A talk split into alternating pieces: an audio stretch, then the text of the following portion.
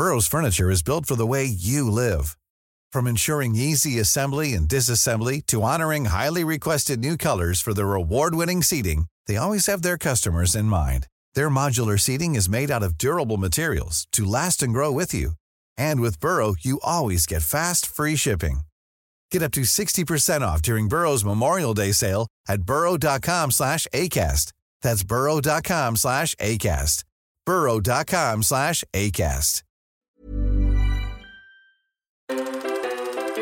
Imagineer, where the prison system is corrupt, run by power-hungry madmen only looking for a profit. This is a genuine question. What year is this, Sandro? Well, it's right now, but it was also 1947.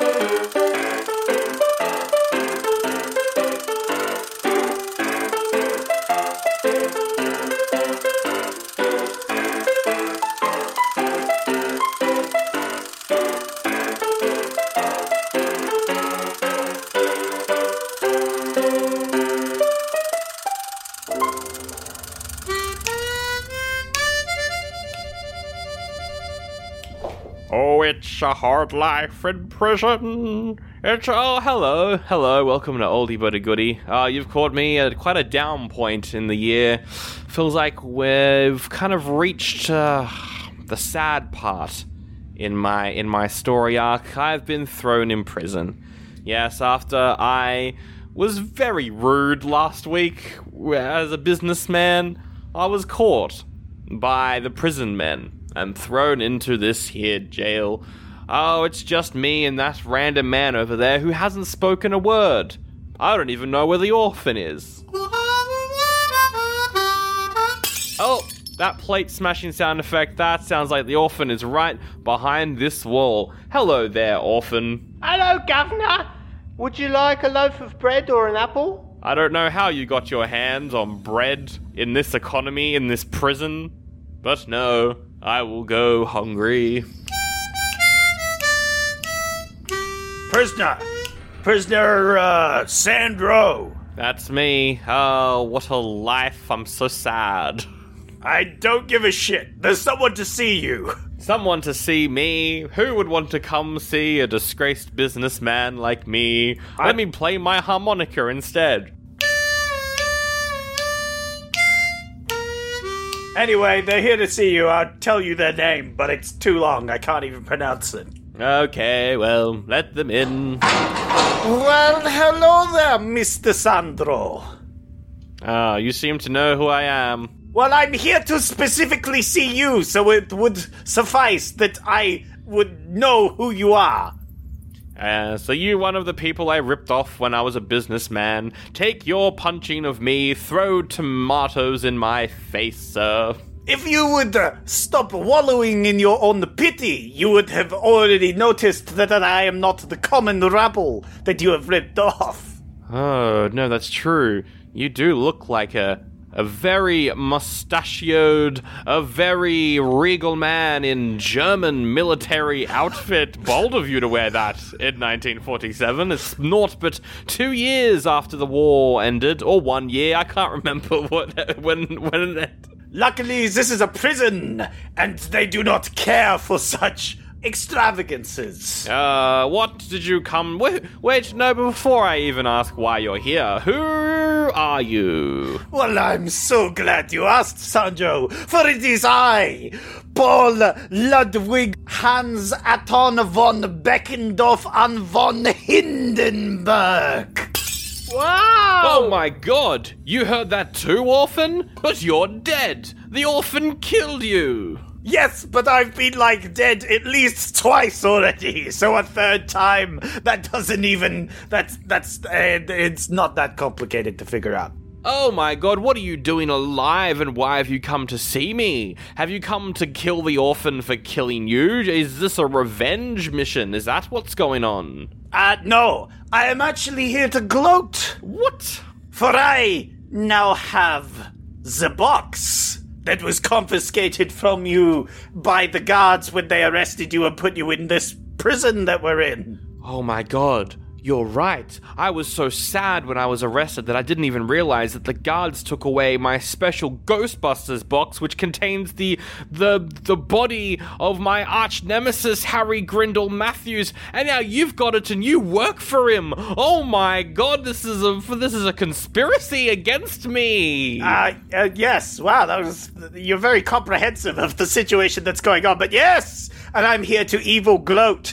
Before I leave you two to rot, is there any last words either of you two have? I don't know what you're talking about, you blooming C-section. I do say, don't call me a C-section. May you rot in here for the rest of your miserable lives. Oh, what a sad predicament. And off he goes. Hindenburg's alive and he's stolen the prison off me. This really is the low point in my character arc. Oh, the other guy in the jail cell's waking up. Oh, hi, how's it going? What did I miss? Oh my God, you're Australian. No, just weirdly accented for this part, so it's more distinct from the German person. I'm Percy Spencer. I just invented this new thing called the microwave. Oh, fuck's sake, an inventor. God damn it. Just let that come into your mind. What? What are you... I'm pretty sure we've already talked to the person who made the microwave as well, actually. Why is he in prison? He probably killed someone with his microwave. Hello. Hey, Zach. We're in prison. Yeah, what am I doing here? Why? I mean, Percy Spencer? Yes. Didn't we do him before? Yeah, we've done him before. I don't know when. Why are we in a prison? You remember that businessman character from last week? No. Wait, was that weird sleazy persona you were having on? Yeah. Oh. That's why we're in prison. Oh, I see. Turns out there are consequences for my actions. Yeah. Damn, I hate those. I mean, you should probably keep that in mind, seeing as you went back in time because of your actions, right? That's true. No, it's because of your actions. I was accidentally sent back in time. No, I'm pretty sure it was your fault. No! I think people can go back and have a listen to the first episode of the year and realize that it wasn't my fault. They don't need to do that. They can take my word for it that it's your fault. Anyway, before you went in prison, did you manage to watch this week's movie? Yeah, I saw Brute Force because I knew that I was being hunted by the police and I thought, well, then I may as well watch a Prison Break movie to try and figure out how to escape. Yeah, did they catch you at the cinema? Yes. It was a regular Pee Wee Herman situation. I was caught at the cinema, but I wasn't caught being a perv. I was caught being a businessman. I'm pretty sure in your case that's the same thing, so... This is all a joke for any Americans not understanding. Ollie But a Goodie would like to just remind the viewers that everything said by Sandro Falce during the podcast is a joke. It is a joke. And is not the opinion of Ollie But a Goodie. Same with Zach, except nothing he says is a joke because nothing he says is funny. All right. So Ollie But a Goodie. I've already said that. We're doing the movie Brute Force. It's a Prison Break movie. We're going to get into some spoiler-free stuff before we jump into spoilers. Zach, the tagline for this movie is "Men hate, women love," and I just want to ask you, why do you think that's the tagline for this movie? And then, secondly, what did you think of this movie, Brute Force? Sorry, I'm getting whiplash from that tagline. What? Men hate, women love. That's why there's no women characters in the movie. Oh, that's why this was misogynistic. Wait. But the tagline's not... I'm so confused. That's such a curveball. It is. No, but what if the female characters is actively evil in the movie, though? Is she? Yeah, she robs a dude, remember? Oh, yeah, There's that fancy lady at the start. Yeah. So that tagline is just wrong on every single level possible. It also doesn't involve the movie at all. No, it doesn't make any sense. I'm so confused. It's just bad. That's why we're not doing taglines this year, because they're all just really bad. Yeah, no, that's fair. Wow. Anyway, what did you think of the movie? Oh, yeah, sorry. Back to the movie, avoiding that tagline. Yeah, it was all right. Yeah, it's fine. Yeah. That's the spoiler-free section. I mean, the plot wasn't too big for this movie. There isn't a main plot till the last, 10 minutes. Yeah. Where it all comes to a head. Otherwise, it's a lot of slice of life. Yeah. For prison. Yeah, it's a bunch of men are in a prison and they're like, we got to escape. And then there's the guy who's mean and he's kind of running the prison and everyone's like, we hate him. And yeah, the whole movie's just basically... Whoa. Are you sure you're not talking about every other prison movie ever? And they've got a poster on their wall of a woman. It's a pin-up poster, and they're building a hole behind it. Yeah, you're talking about... Oh, shit, I'm talking about Shawshank. Yeah, you're talking about Shawshank Redemption. That was a good episode we did on Shawshank Redemption back in 2019. Check that episode out. Absolutely. That was a fun episode. That was a good movie. It was a good one. Okay, yeah, no. The plot of Brute Force is a bunch of men are in a prison and they're trying to escape and there's a bad guy running the prison. Yeah, for the most part. We get to learn all of the prisoners' backstories and that's kind of fun. And there's, like, some internal prison politics that we get involved in. Like, oh, this guy knows that guy, and that guy did this thing, which means this thing, and that thing, and that thing, and this thing. And they all look like dirty men. They all look like dirty men? That's true. They've all got dirt not on their face, and they're all men. And they all have men looks, and they're all like, grr, I'm a man. Get a bath in your prison. What the heck? Isn't prison showers, like... That's like a thing. That's a big thing. It is a thing. That's the butt of the jokes. Mm. Sometimes literally. But in this movie, we get some backstories, and then we get the ending, and then that's kind of it. Yeah, we see them like planning how to escape, but not really planning how to escape in like a Shawshank sort of way. It's more just like they talk about their plans and then they just do it. It's not a long lead up to an escape. It's just like, it's time to go. Let's go. Let's fucking leave. Mm. It's more about the rising kind of tension in the prison because you got this bad guy, Captain Munsey, who's power hungry. He wants to hurt everyone. He loves torturing men, and we'll get into more of that in spoilers. But yeah, it's more about the rising prison politics, but the ending of this movie is fucking great, and I think worth the lead up. Yeah. It was interesting as well, the villain of this movie doesn't portray themselves, they don't reveal themselves as the real villain till a bit way through the movie. Really? I thought that he was the bad guy from as soon as he was introduced. Well, yeah, obviously. No, but I mean, like, at the very start of the movie... one guard starts hitting a prisoner and he breaks them up, right? Yeah. So it's like, you go, oh, okay, this guy isn't too bad. And then it's slowly revealed, no, he is that bad. He is really bad. He's just trying to manipulate everyone. Yeah. And yeah, I liked him. So that's Captain Munsey. He's great. Played by Hume Crone. I don't think we've done anything else that he's been in this year. He didn't really start acting until the 40s. I think it was a... Yep. He didn't really start acting until he did like a Hitchcock thing. I think he's a really good villain. You got Burt Lancaster as Joe Collins, who was kind of the leader of the men trying to escape. He's popular. He's a popular actor. Yeah. He was all right. He's good. He plays the lead in another movie called The Birdman of Alcatraz, which is about a guy in Alcatraz. So it's kind of funny that like one of his first big roles was this film where his prison escape, and then he's also in another movie which is set in the most popular prison. So that's kind of funny.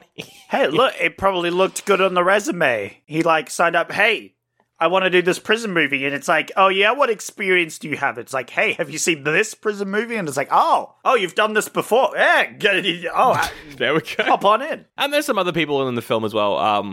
The characters, aside from Joe, there's an old guy called Gallagher. He's fun. Mm. But everyone else, I'm like, I don't really care. Which is why when we get backstories to them, I'm like, okay... Well, that's what the backstories are for, right? So that you care about these characters. Yeah, and there's only one who I really... Like, one of the flashbacks, I was like, that's nice. That's a nice backstory. But then then that character is not really that present for the rest of the movie. And we'll get to why later, but yeah. I like the singing guy as well. Calypso. He was the housekeeper in Curse of the Cat People. What? No way. That's the same guy. The token black. I mean, the actor.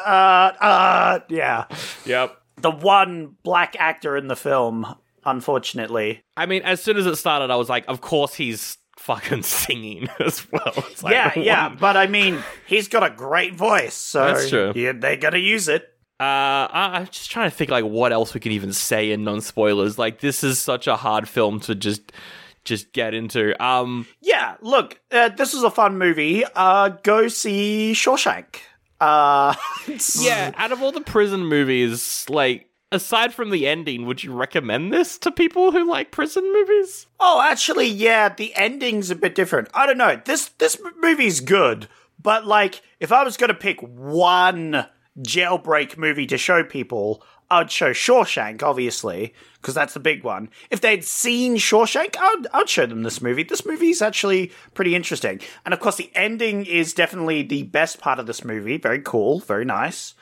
But, like, the rest of the movie was a bit, Yeah, like, it's no Shawshank. It's no The Great Escape, which is also really good. Or it's no The Rock. Oh, fuck yeah. I love The Rock. Shout out to the Cage-O-Rama. The one good Michael Bay movie. His only good one. His only good one is The Rock. And that's purely because it's no Chicken Run. I'll say that much. It's no Toy Story 3, which is apparently a Prison Break movie, according to Collider.com. Yeah, no, that's a Prison Break movie, absolutely.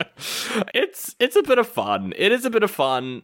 I don't know. Did you find it boring? I wasn't bored. I was just like, oh, this is all the movie is? I think I just expected it to be more. I wouldn't say I was bored.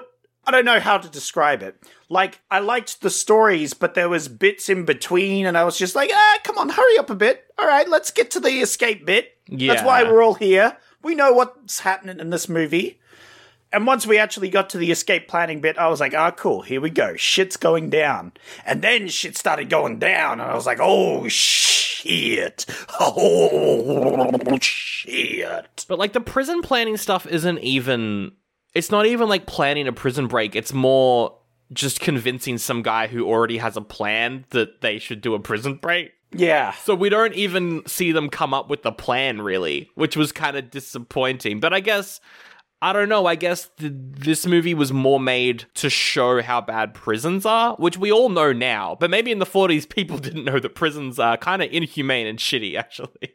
I think that's the sort of shortcomings of this movie, is that its message isn't as necessary nowadays as it would be back then. To be like, hey, America, your prison system is corrupt.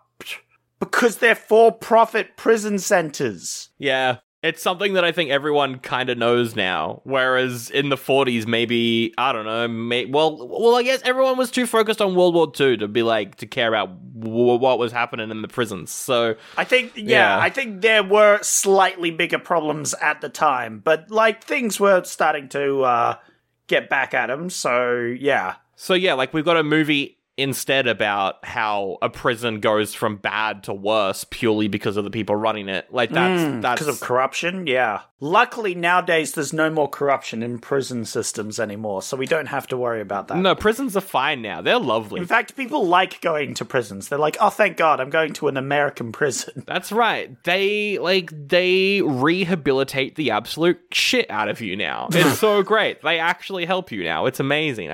I love it. I think that's everything we can say in non-spoilers. I mean, yeah, like, the acting is good. The crowd shots are great. There's so many massive crowd shots in this movie. It is, the sets actually, yeah, the set design, you feel like you're in a prison. This is pretty good set design. It's pretty good. And we mentioned the flashback thing. It's kind of funny how...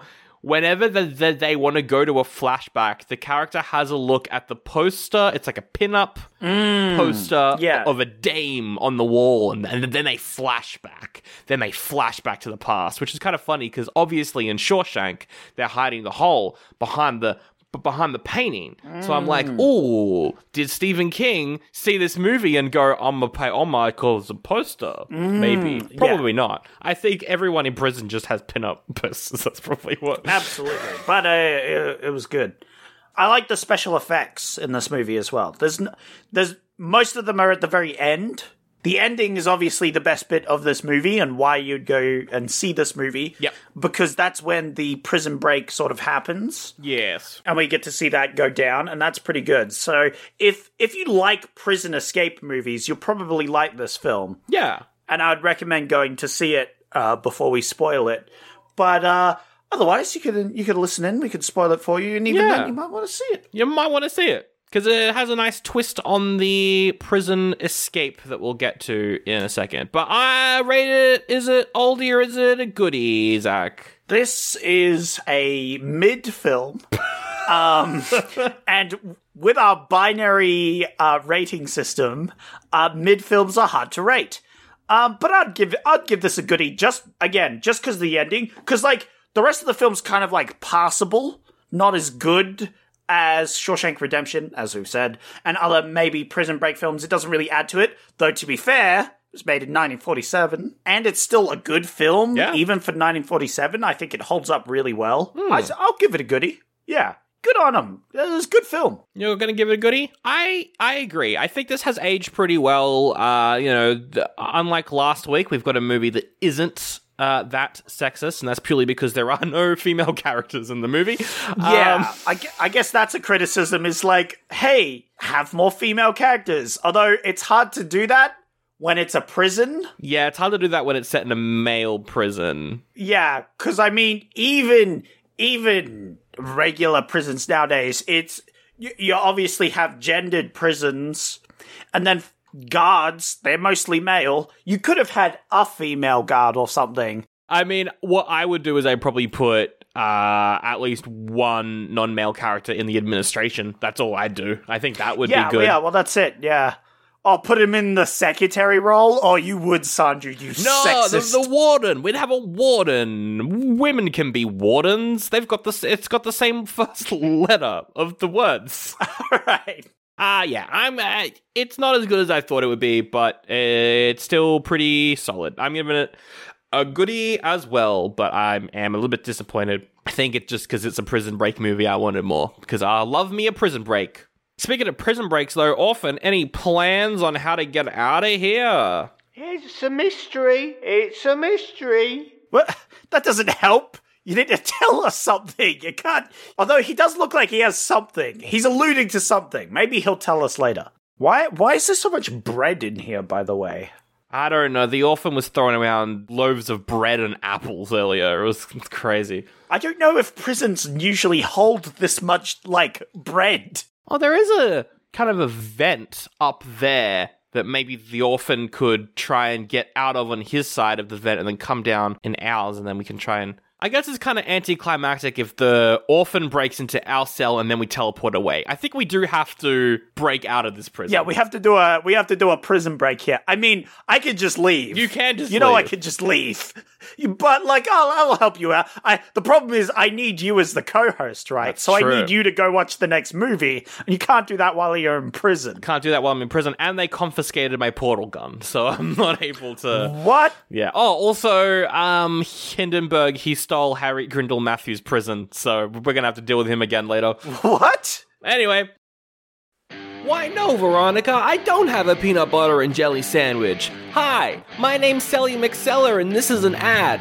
Why, if you love the podcast you're listening to right now but wish there was more and with extra Nicolas Cage, then go to patreon.com/oldiebutgoodiepod for a new episode on the Nick Cage movie, Drive Angry. He's got a gun that kills gods and he's driving around town. Oh my god, here's a clip. The God Killer gun, it's very inconsistent, the amount of effects that go onto it. Yeah. But whenever it was shot, it was cool. The first time it's shot, it's just this cool bullet with a bit of magical effects. It goes slow-mo, you see the carvings on it. Yes. The second time it gets shot, it literally launches and sends this guy backwards like he's being shot by a firework, and then explodes at a firework thing.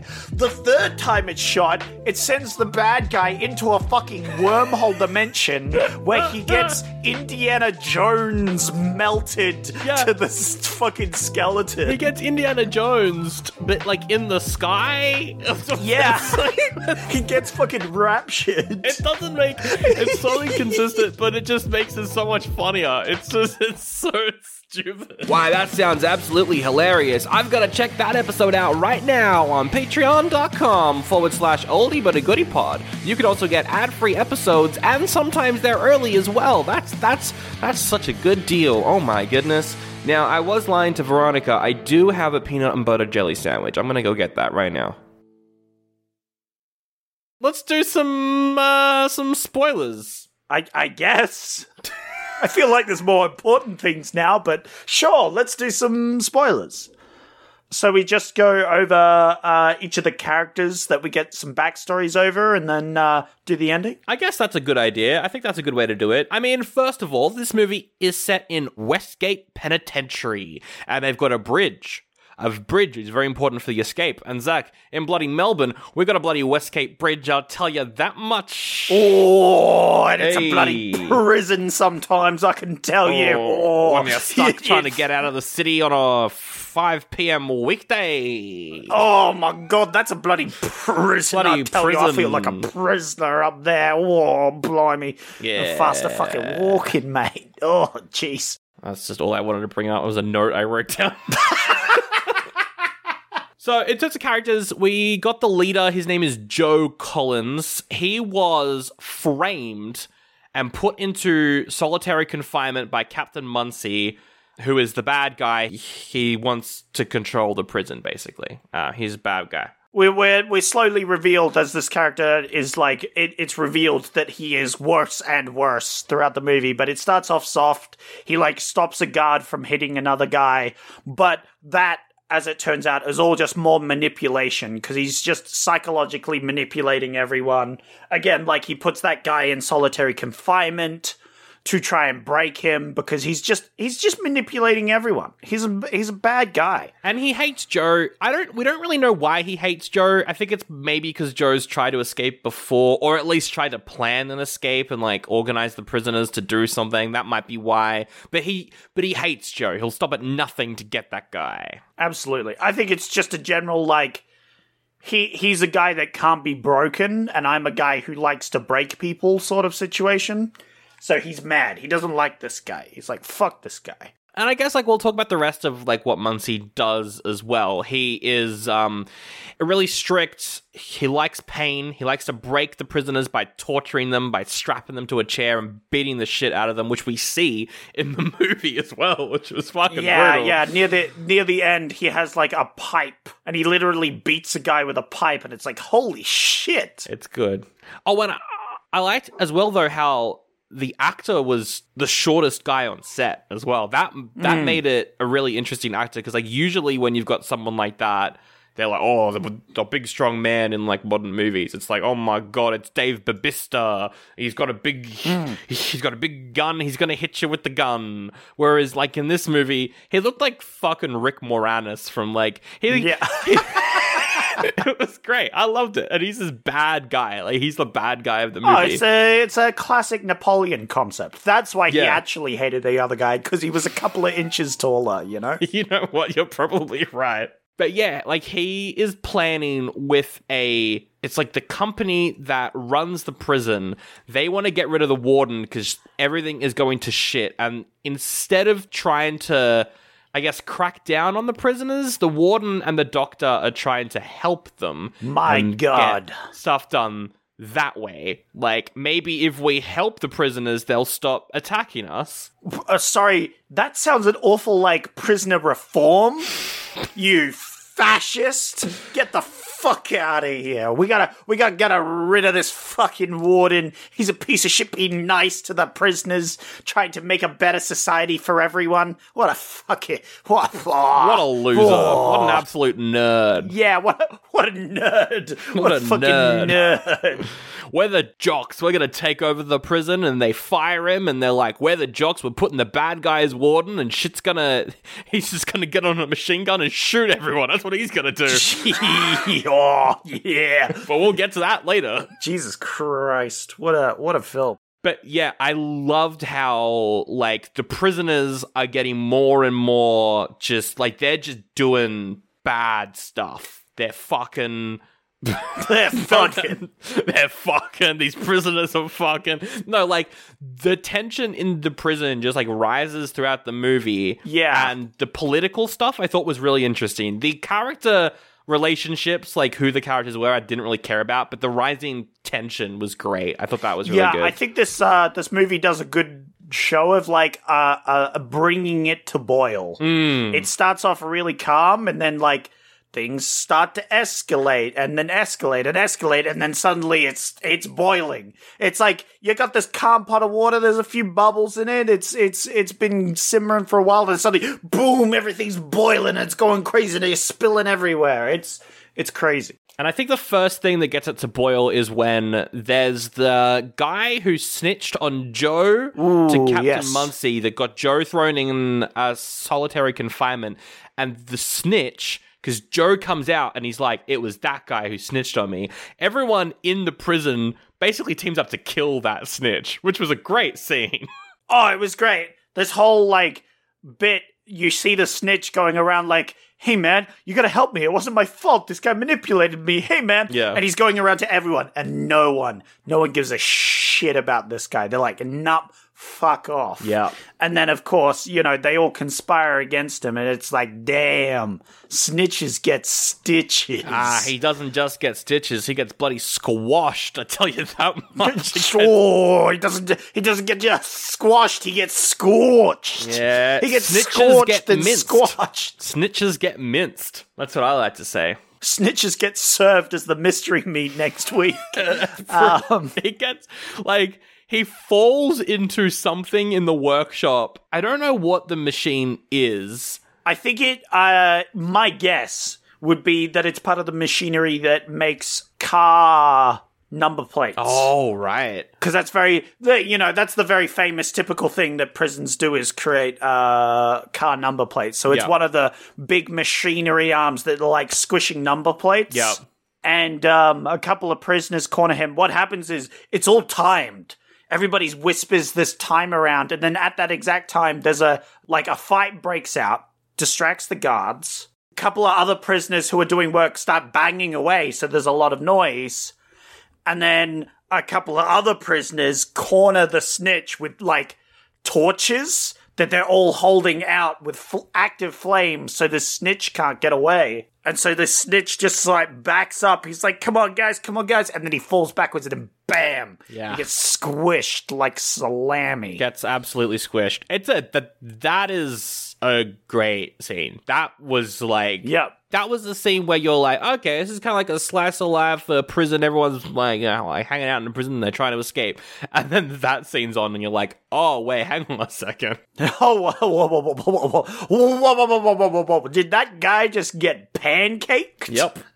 Did that guy just get a pancaked? My lord. Would you say this is the most violent movie we've done this year? Yeah, it's definitely up there. What was this rated? Do you have that up? I mean, the current Australian release for this is PG. Wow. Well, yeah, I mean, that checks out.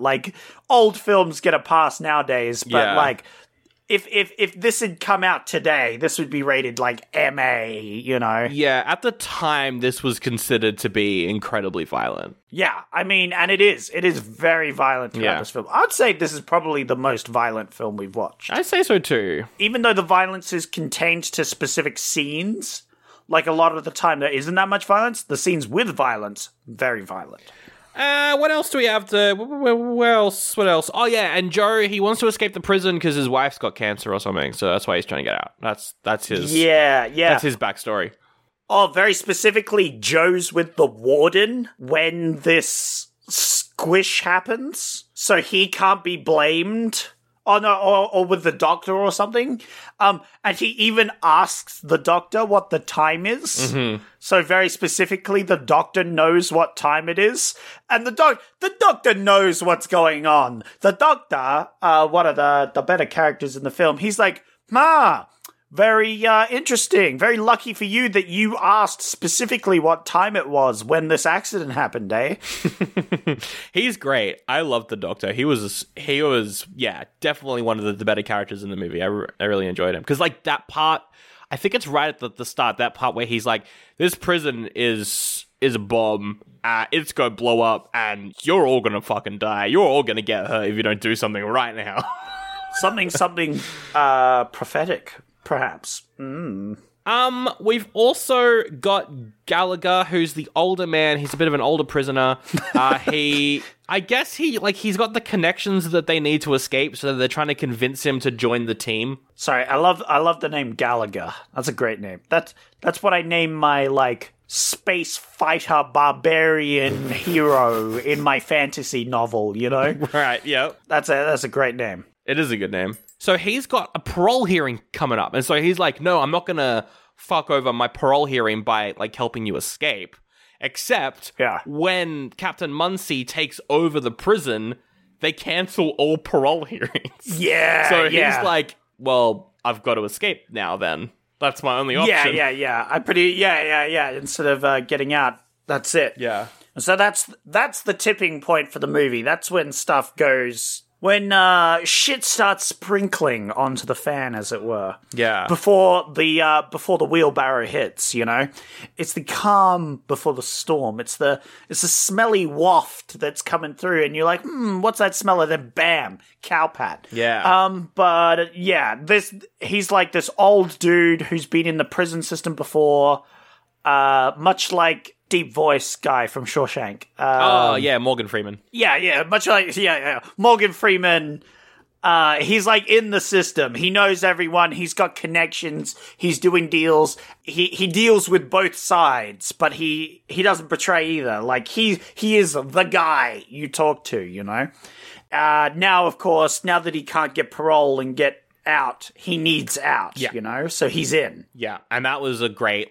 I like that as well, because I like prison movies where it's everyone else, they make a point, and it kind of annoyed me that everyone in the prison is in the prison because they sacrificed something for love. Yeah. So it's they're all quote unquote okay guys. But I like that we never know what Gallagher's backstory is, and he's trying to get out of the prison by following what you do. You stay there, you do parole, you know, you have the hearing, you show that you are rehabilitated. But then when that option is taken away, he's like, fuck it, we out of here. Yeah, and that is great. I think that's a really good way to do a Prison Break movie. All the characters that we learn the backstories of all have tragic backstories to make them good people, even though they went to prison, which is very funny. Yeah, you know. Obviously some people would have these tragic backstories going to prison and be good people, but it's funny that the only characters we ever learn the backstory of are these. I wish they would have thrown one in as no, this guy is actually bad and should be in prison, you know what I mean? Well, the first backstory we get is a gambler who... He's at a gambling table, an illegal gambling table. Yeah. A woman helps him escape the police, but then she turns out to rob him, and then he's sent to prison. So I guess maybe he is just... But he's not a bad guy because he's just a gambler. He's just going to illegal gambling dens. That's not necessarily he murdered his wife or some shit. If that's your worst character, Sandro, I'ma have to say you're gonna need to bring some worse backstories. Where's your crooks? Where's your murderers? Where's your drug dealers, those people dealing weed on the streets? Oh my god, those bloody weed they're the worst. We gotta lock everyone who does weed up in our prison. Those people, I'm afraid to even say it, selling booze. Oh my god, Jesus Christ! Won't someone think of the children? Lock them up.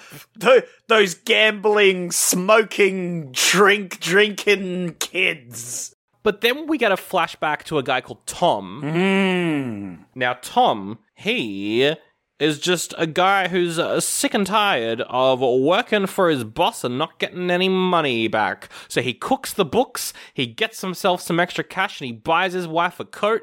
And she's like, this is an illegal coat. Definitely the most unrealistic part of this film is a white-collar worker getting caught for white-collar crimes. It's true. It's very unrealistic, but definitely something that happens. And it does come to a head later on when Evil McEvilson is like, hey, I never send your letters to your wife, but also she sent one back and you're getting divorced. Fuck you. Yep. And he's like, well... I'ma kill myself. Yep.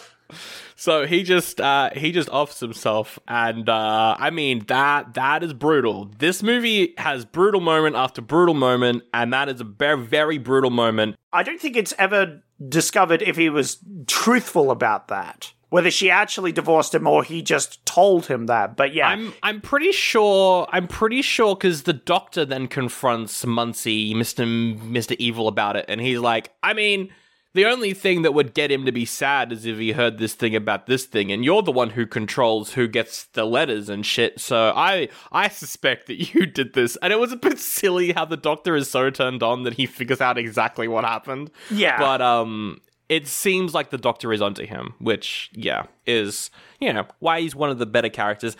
They realize one of the guys he fought for the US Army in World War II, and he's got a story about how they captured a particular point from the Germans, and it's like you attack them on both sides or something. Like, yeah. It's an old hammer and tongs maneuver. Yeah. Hit him at both sides at once. You got your hammer and anvil. You bang. Yeah, and so they decide to do that. They're going to have some people attack the guard tower, which opens the gate. Attack them from the court with Molotovs, and then a bunch of the guys working in the drain pipes are going to sneak around the back and climb up and attack that way. So that is the plan. Oh yeah, I think that. The soldier has like a weird backstory where he's in Italy, I think it is, and he has to he's like delivering food secretly to the enemy, I think, or something like that. Because he's in love with this girl. Yeah, he's in love with an Italian woman. This one guy hates him, and then the soldiers come over to check on him, and like the one guy that hates him tries to blab on him, so his girlfriend shoots him. I thought that was meant to be her dad, so when she just shoots him, I was like, she just killed her dad. Yeah, hey, every good story has to have a dead dad. Oh, we know this as a fact. You're right. As a fact. Going back to the old episodes, the Dead Dad Award, this would definitely have a dead dad in it at least. We get a scene as well where I don't know who it is, but they're talking about the drawbridge and how they have to like get across it. And one of the characters says, I was married to a dame like that bridge. Wonderful structure, but was up in the air most of the time. Just an amazing line. I remember that. Yeah, I was like, whoa. But we do get some pretty good lines. We get, you, sir, Mr. Bad Guy, you're dealing with some brute force. And force makes great leaders, but it also destroys them. I was like, fuck yeah. Ooh, that's pretty good. Yeah. The guy's going to get his comeuppance. Because they, I think they forced the warden to resign. Yeah, they buy out the prison or something, and they force the warden to resign. And then they put the bad guy in charge. And that's on the day where everything hits the fan. The new warden knows that it's going to hit the fan, because we see there's this whole thing where we see one of the prisoners go to the mechanics area where they're fixing up the cars. See, this was a great scene because it was like a Prison Break movie. And I was like, it's finally turning into a proper Prison Break heist thing. I love that, yeah. Because they turn around this car, and in one of its side compartments, it's just full of Molotov cocktails. Yep. And a gun, which the guy takes, but they didn't get any dynamite. Mm. So one of the guys, I think one of the prisoners who specifically wants to be a reporter or is reporting on it for some reason. Yes. He gets sent down to the lower mines to tell them, we didn't get the dynamite, so we're going to have to change the plan slightly. But then the new warden, the evil bad guy, he captures him. And is like, hey, why were you going down into the pipes? And the guy's like, no reason. I was just going down there to report. What are you talking about? And then the bad guy's like, yeah, wouldn't happen to do anything with the prison break that I know for a fact is going to happen tonight. And it's like, oh, shit. Oh, shit. There's an informer in the mines with them, in the drainpipe with them, right, snitching on what their plan is. Oh my god, we'll get to him later. Then we see the reporter prisoner guy get beaten the shit out of him, you know? Yep. The warden just goes to town with a pipe, and it's like, oh shit. That was brutal. That's fucked up. We even have, like, the outside shot while it's happening, where you see the, like, secretary or whatever doing some paper, and then there's like a bang, ah, like in the background, and like the secretary like flinches every time the guy gets hit. Like the secretary knows what's happening in that room. Yeah, and one guy, he even like is like, God damn it. He's like, damn it. He's taking control. He's beating the prisoners. Like one of the guys on like the administration team is just so annoyed at like this change in leadership. That was really cool as well. I liked that. But it's time to go ahead with the plan. It's time to do it. They got no more time to waste. The new warden heads up to the guard tower himself to give a speech, but all the prisoners are like, boo! Yeah, they're like, yeah! We don't like you, actually. We don't like you. But the bad guys also set up, like, machine gun turrets in specific spots for the prisoners when they try and break out, like, because he knows their plan. Yeah, and so they start. It's Gallagher and his men. They have the car that they drive. They get their Molotov cocktails. They start throwing them. Good effect with the fire. Really, really good effect, yeah. Captain Munsey, he gets on the gun and just shoots everyone. Just starts wailing into the crowd, and I was like, wow! And then so, like, Gallagher's like, well, the plan's fucked. I'm gonna try and get out of that gate by driving the car into it. And so he gets in his car, he drives into the car, and the car crashes, and he dies. He's dead. Yep. So his whole team is dead now. And it didn't do much to the gate. I mean, he actively stopped the rest of the prisoners from escaping, because then we had That's true. Joe. Now, Joe discovers that there is a snitch among him, so he puts the snitch on the front of this minecart so that all the guards who see the minecart coming towards them as cover so that they can get to the guard tower, they just shoot the snitch dead. Yeah, they're like shooting at the cart, and of course the snitch is at the front, so he just gets lit up. Which is fucking brutal. Brutal, but that's what happens. I think the lesson from this movie is snitches get stitches. That's true. Snitches never prosper. But then all of the other men who are helping Joe in this part of the movie, they all get shot by the guards, aside from Joe. Yeah, you see what like a few of them. Even like the super naive guy, he gets shot and is dead, and it's like, oof. You see all these dead people around him. He's still trying to get to the guard tower, though, so people can escape. But he gets shot. Yep. But he still keeps going, and he gets up next to the warden. He tries to release the doors, but of course the car's now in the way. The car's in the way. So the doors can't even open anymore, and it's very tragic. It's like, oh, man. The whole movie has been setting up a wide cast of characters, not just Joe, setting up heaps of characters and also setting up the corruption. The corruption has reached the boiling point. Every single cast member that you have come to like has been killed. Yeah. They're all dead. Aside from Joe, who picks up Captain Munsey and just throws him off the guard tower. He does a Darth Vader with Palpatine. He does a Darth Vader. Like, they have a battle, and then he punches the evil guy in the stomach or something. He does something, and it, like, puts him down for the count. I can only presume, from my knowledge of fighting, that it was a liver shot, which would put you down for the count. Mm-hmm. That's my only explanation, because, yeah, they're just in the middle of fighting, and then suddenly the bad guy's just like, I'm limp now, I guess. I'm going to lie down for a bit, actually. Yeah, I'm going to take a nap. And, yeah, he puts him up in the air and does, like, a Darth Vader toss off the building into the courtyard. And then, of course, all the other prisoners swarm the evil warden and start beating the crap out of him. And then the guards come in, they've got tear gas, they shoot Joe, he's dead now. Yeah. Every character that you've come to like, aside from the doctor and the guy Calypso, like, who sings, they're all dead. And that's the end of the movie. We get a finale with the doctor and Calypso are like, fuck, prison's kind of fucked, actually.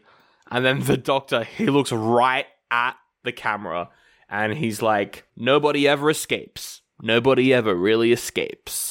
Then the movie ends. But fucking hell, what a brutal ending. Yeah, to just have the lead up to a prison escape and then everyone dies. Yeah, it all goes wrong. And it's great. It was unexpected. I was not expecting it to go so wrong so rapidly, and like every character to just be dead. It is a Shakespearean tragedy. It is. And I think that's why this movie, while the lead-up might not be that interesting for some, it's still a damn good prison escape movie because it's, like, you know, with, like, Shawshank, they get out. Yeah, exactly. It's like, it's not as good as Shawshank as a movie, but it's definitely interesting and a good movie because Shawshank is the people get out and, you know, it's a success. Whereas this one is the what happens when it goes wrong, yep, you know, sort of thing. Yep. And it goes wrong. It goes so wrong.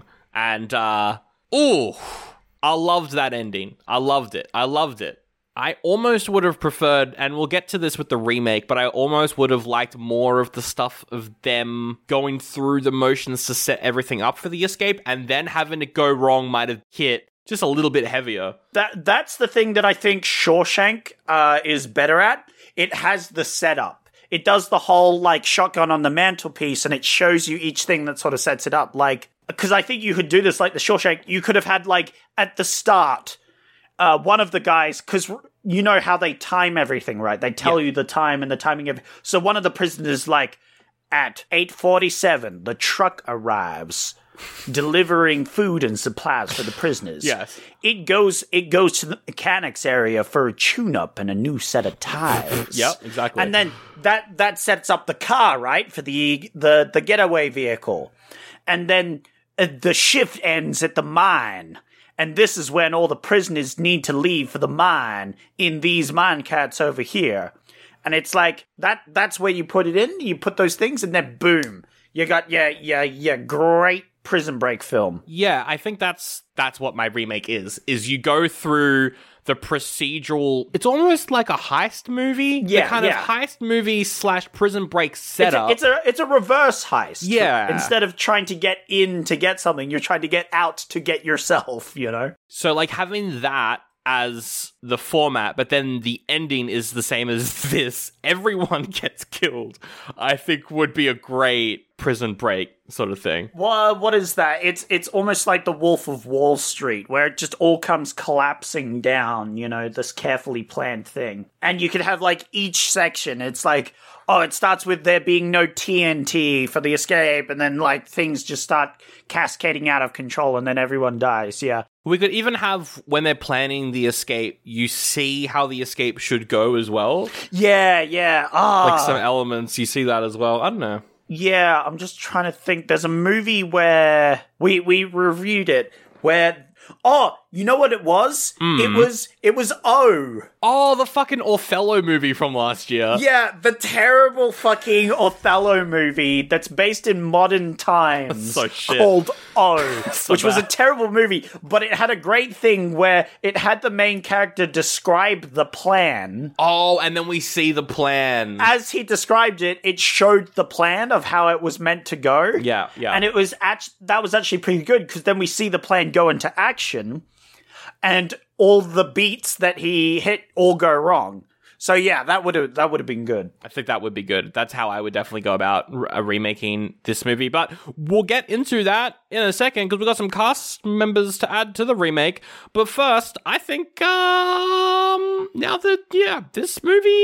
this fucking movie, fuck, it's brutal. And the action as well, It's believable because the sound design is really good and the sound effects are great. And then also, like, just him firing into the crowd. It's some of the best action that we've seen this year. Granted, a lot of the action that we've seen this year is hand-to-hand combat. But even that, like, Joe versus Munsey, you compare that to fucking Flash Gordon or any of the action stuff that we've done this year, where it's just men who don't know how to fight, kind of like wailing about. You compare it to that, this looks like an action scene that you'd have now. This looks like Henry Cavill versus Tom Cruise in Mission Impossible 6. Like, every punch carries weight. Yeah. It's ahead of its time in that. I was amazed. Yeah, it's definitely ahead of its time. I liked the flame effects that they had when they're having their Darth Vader, Luke Skywalker / Palpatine battle up the top there. Like, there's some Molotov cocktails that have been thrown, so it's all on fire, and the fire effects were pretty good, even for nowadays standards. I was like, oh, that's some good fiery effects. It's really good. It's, yeah, I recommend this movie. That's why I'm giving it a goodie, because, fuck, it's brutal, and it's good stuff. Check it out. I probably wouldn't, like, give this to someone to watch on their own.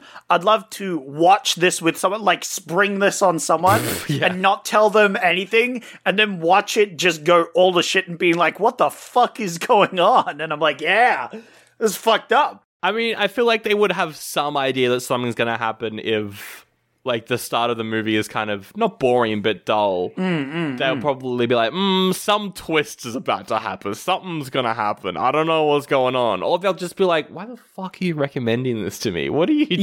Yeah. Well, that's it. That's going to happen. They're going to be suspicious, but they don't know why. Oh, it's a plan. Just like a sneaky, sneaky prison escape plan. That's what the plan is that you've got. Sneaky plan. Trying to think of a punchline before the ad break. That's what I'm trying to. I'm trying to think of what to do with all this bread for your prison break that we're gonna have to do at the end of the episode. Yeah, you're right. I don't know. Like, often, maybe is there enough bread on your side to stack the bread up to that grate up there, and then come through to our thing, and then we can like use the orphan to jimmy open a window. It's a mystery. It's a mystery. That doesn't help often. We know it's very hard to figure it out. With that's what we're trying to do. You need to tell us something. That's fine. That's fine. Dear. Well, I can hear some stuff happening behind that wall, so I reckon the orphan has got something figured out that will help us.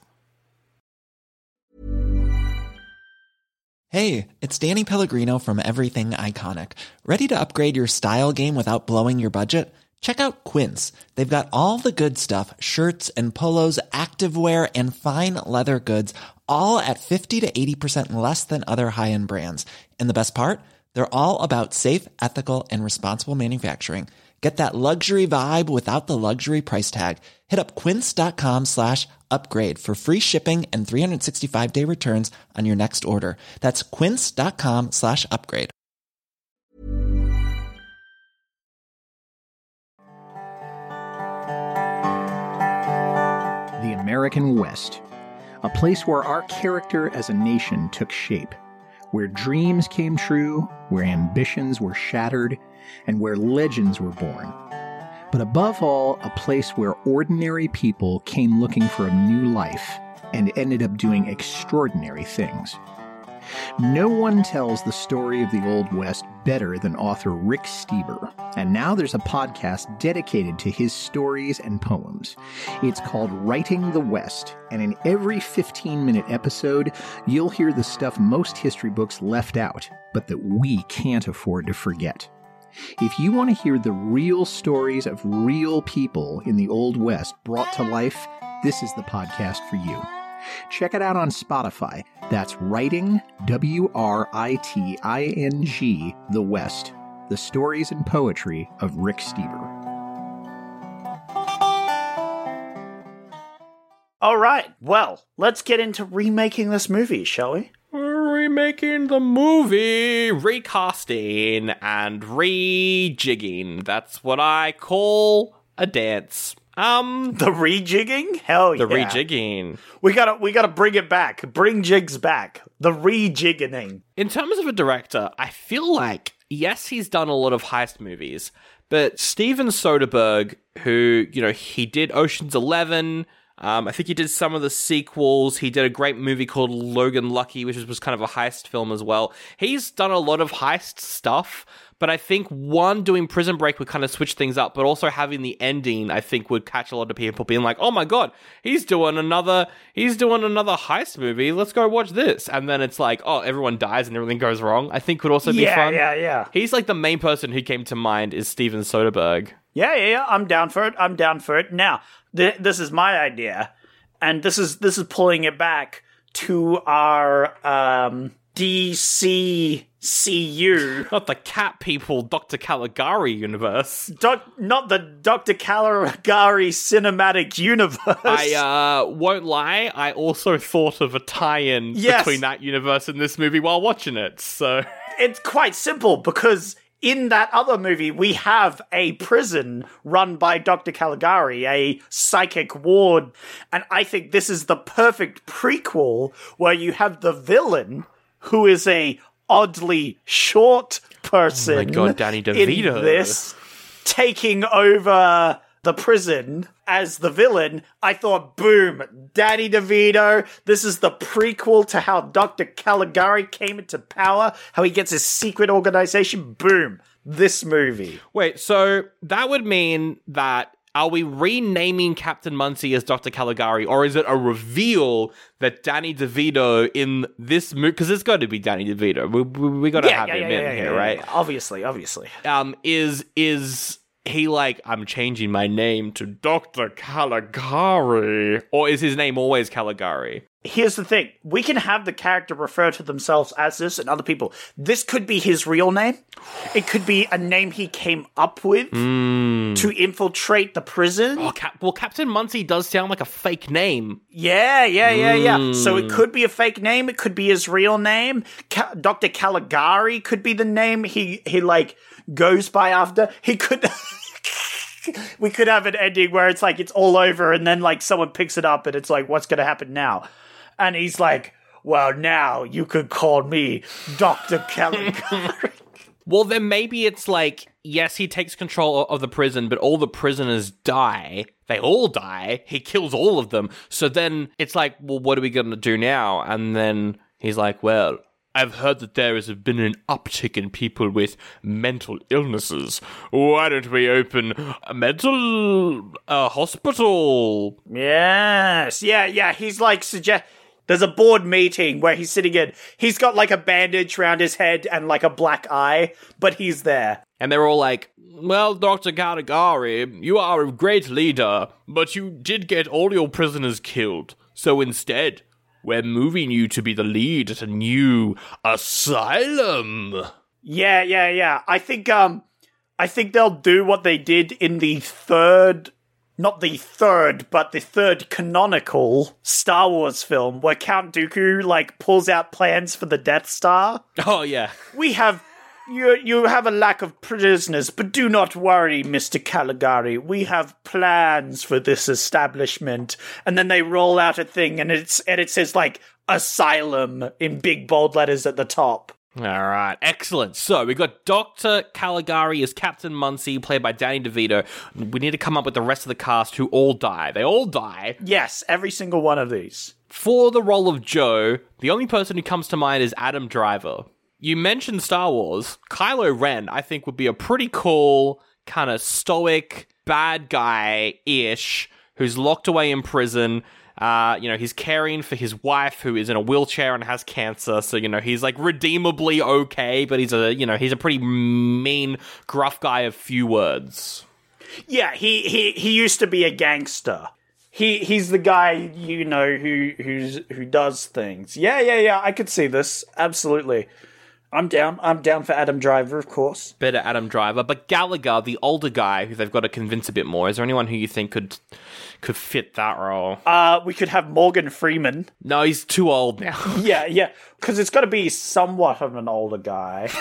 Samuel L. Jackson. Now we're talking. I mean, I kind of want him in this. We could have him in this. I was going to go to the extreme for old... to have, like, President Snow from Hunger Games. Donald Sutherland. Yeah, Donald Sutherland, like, that's, like, going for that, like, I'm too old for this shit, sort of, like. Well, we could have him as the warden. Ooh, yeah, I like that. Absolutely.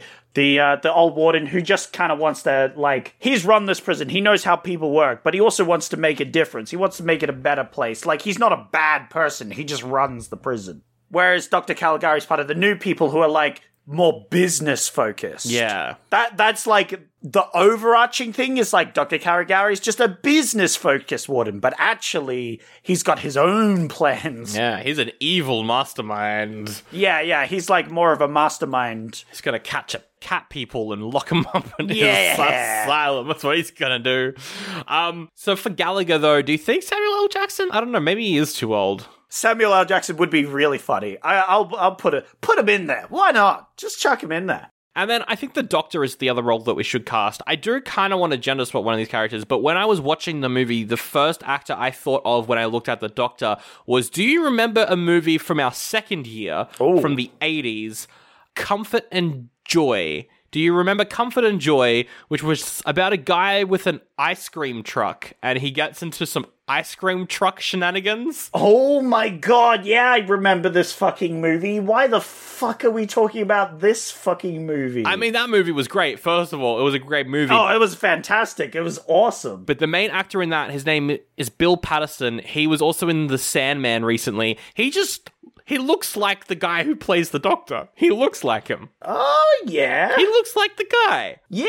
Yeah, absolutely. Yeah, I think he could be a great Doctor. And he's trying to warn them, like, this Dr. Caligari guy, he seems like just your regular old business guy, but he's up to something. Yeah. Something's wrong. I feel it. You gotta not go through with this. You gotta wait. You gotta do a different time, you know? And that does mean that our remake is all boys all the time. But also, it's about a male prison, so I guess we can get away with it. Yeah. Well, we could change... Well, here's the thing. We could change the warden, the old warden. We could have that as a female lead if we want.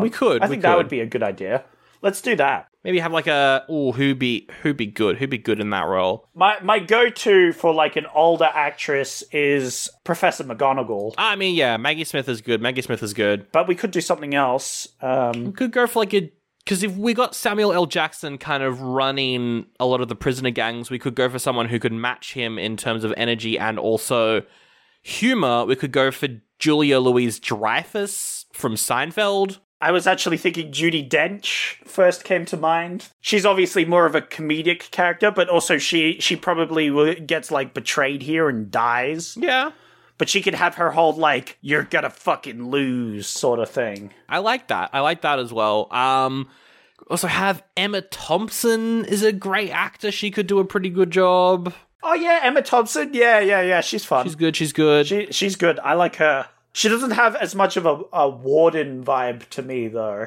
Who is the warden in Orange is the New Black? There was a season of Orange is the New Black... Alyssa Rayner from Orange is the New Black. That's her. That is who I'm thinking of. Yeah. I mean, she became a likable character in Orange is the New Black, like, later on. So she can play a nice person as well. Yeah. And I think she could go toe-to-toe with Samuel L. Jackson. She could go toe-to-toe with Danny DeVito. Yeah. Well, again, she's only... I don't know. Is she, like... I think she's only half in this... Like, at the first half of this film. Yeah. As the warden that goes around and then she gets, like, betrayed and maybe murdered. Who knows? Mm-hmm. Oh, by prisoners. Yeah. She gets set up. But specifically, it's not L. Jackson because, of course, he works with her. Yeah. To keep the prison in thing. And there's, like, this, like, gang that betrays everyone in the prison and stuff because Dr. Caligari incites them. And we only learn this sort of thing at the very end when everything hits the fan. And it's like, oh, my God, it's that guy, the new warden. He paid me to do it. And then that guy dies. And it's like, oh, shit. Well, there we go. Yet another chapter in our ever-ongoing Dr. Caligari Cat People cinematic universe. we gotta bring those cat people back for the finale of our cinematic universe, our Infinity War. Yeah. Ooh, it ends. There's a post-credits where we see Adam Driver's body, and then a cat walks past it and bites him, and then he comes back to life. Oh, Adam Driver's back to Catman. Yeah, he's super dead, but yeah, the cat bites him, and then we just see his eyes open after the cat bites him. And he's got cat eyes. He's got cat eyes now. Oh, no, it does the cat pupil thing. No, I hate it so much. Ah, but it has to go in now. It has to go in. That is that dumb remake. I loved it. That's a lot of fun. I like how during the movie, I thought of that. I was like, what if this was escaping Dr. Caligari's prison? But then I was like, no, that's silly. And then you brought it up, and I was like, oh, we both thought the same thing. I was like, fuck yeah, this works perfectly in our cinematic universe. Perfect. Well, that is the episode right there. Thank you so much for listening on Oldie But A Goodie. hey, thank you so much. My voice went really high right there, and that's because I am high with appreciation to you bloody listeners. Absolutely. I'm always high thinking about the viewers and how they're here listening to us. Good on you. Thank you for listening. I'm also just high in general. That's right. It is the show, and this is the show. So that's what I always say. That's what I always say. Yeah, you always say that, and I'm like, that's a dumb catchphrase. You need to come up with something else. Well, that's why I cut it out of every other episode, but I left it in for this one, because it makes sense. It makes sense. Oh, I guess we did kind of point it out there.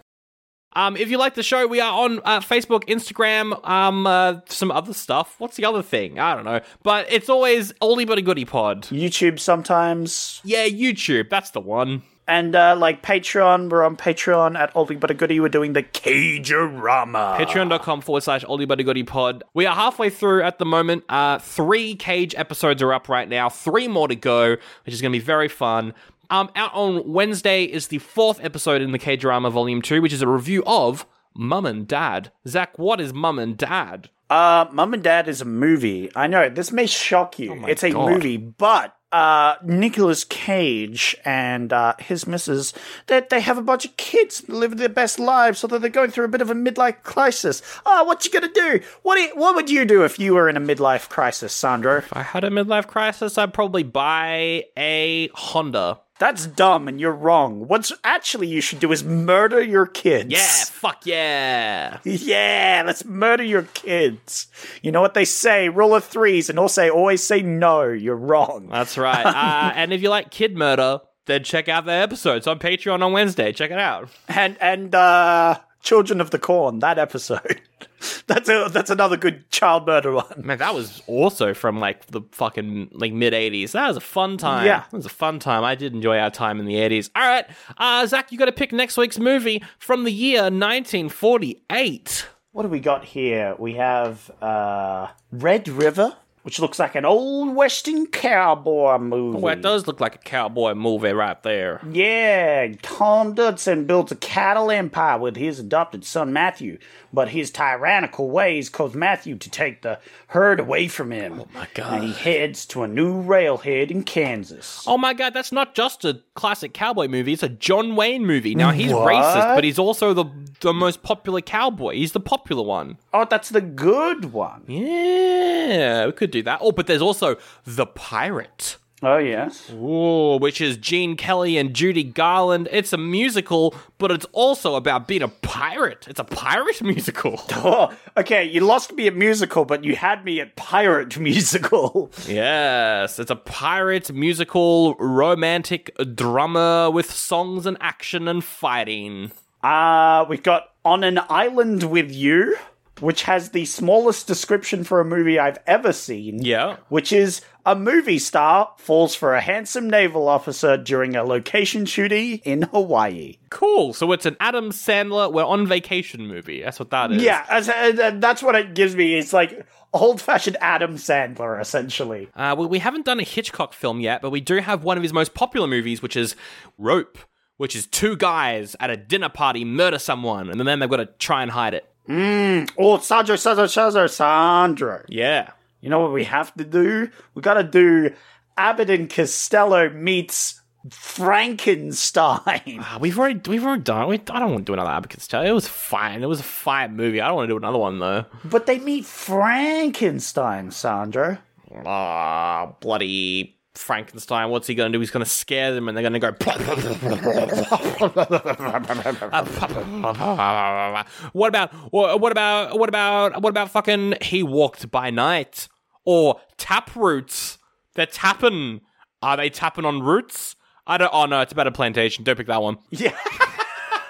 Well, Sandro, if you won't do Abbott and Costello meets Frankenstein, I have another proposition for you. Another proposition? What's this proposition? Are you propositioning me live on the podcast? Is that what you're doing? Absolutely, always. But besides that, moving on from that, I also have an idea for a movie.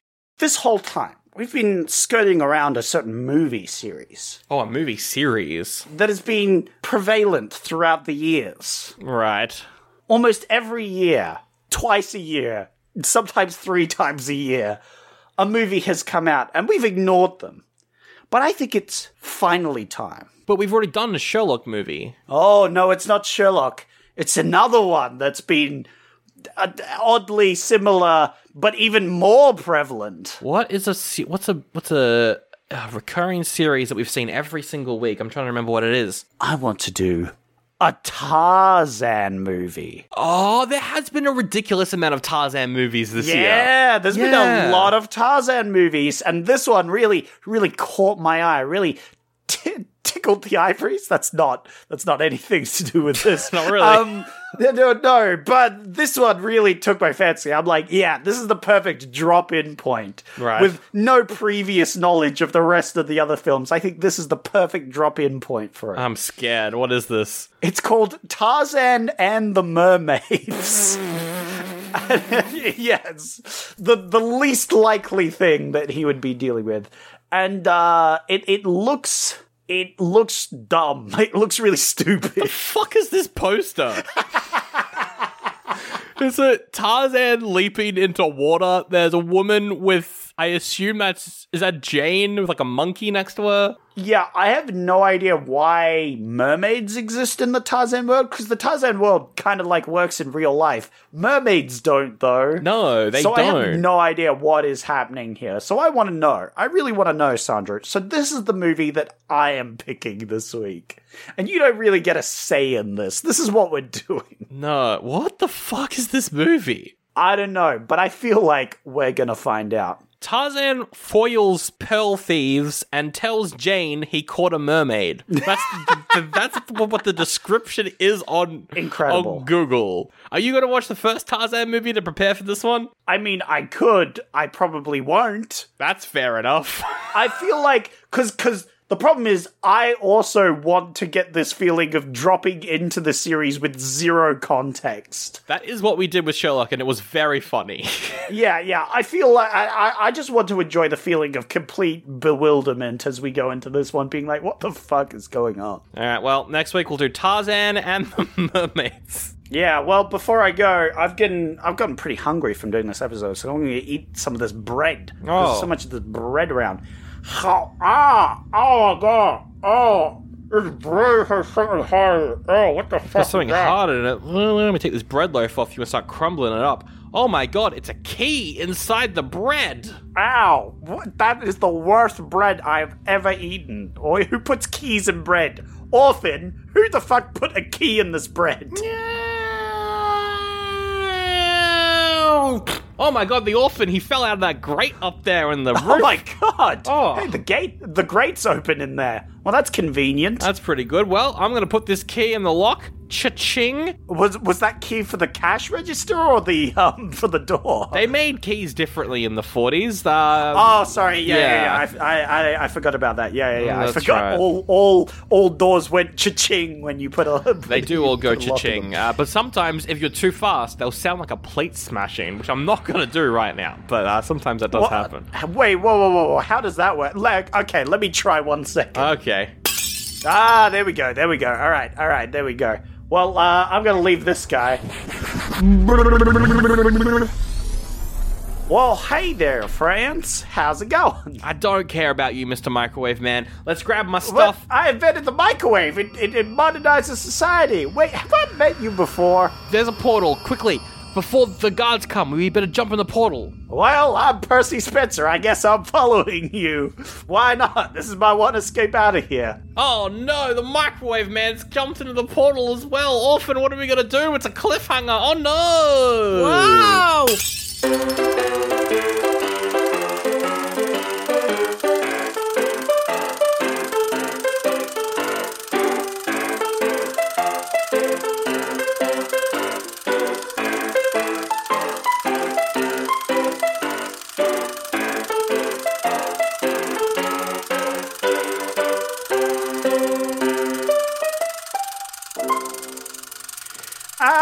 Yes, good work! Paul Ludwig Hans Anton von Beneckendorff von Hindenburg, my plan is finally going to fruition.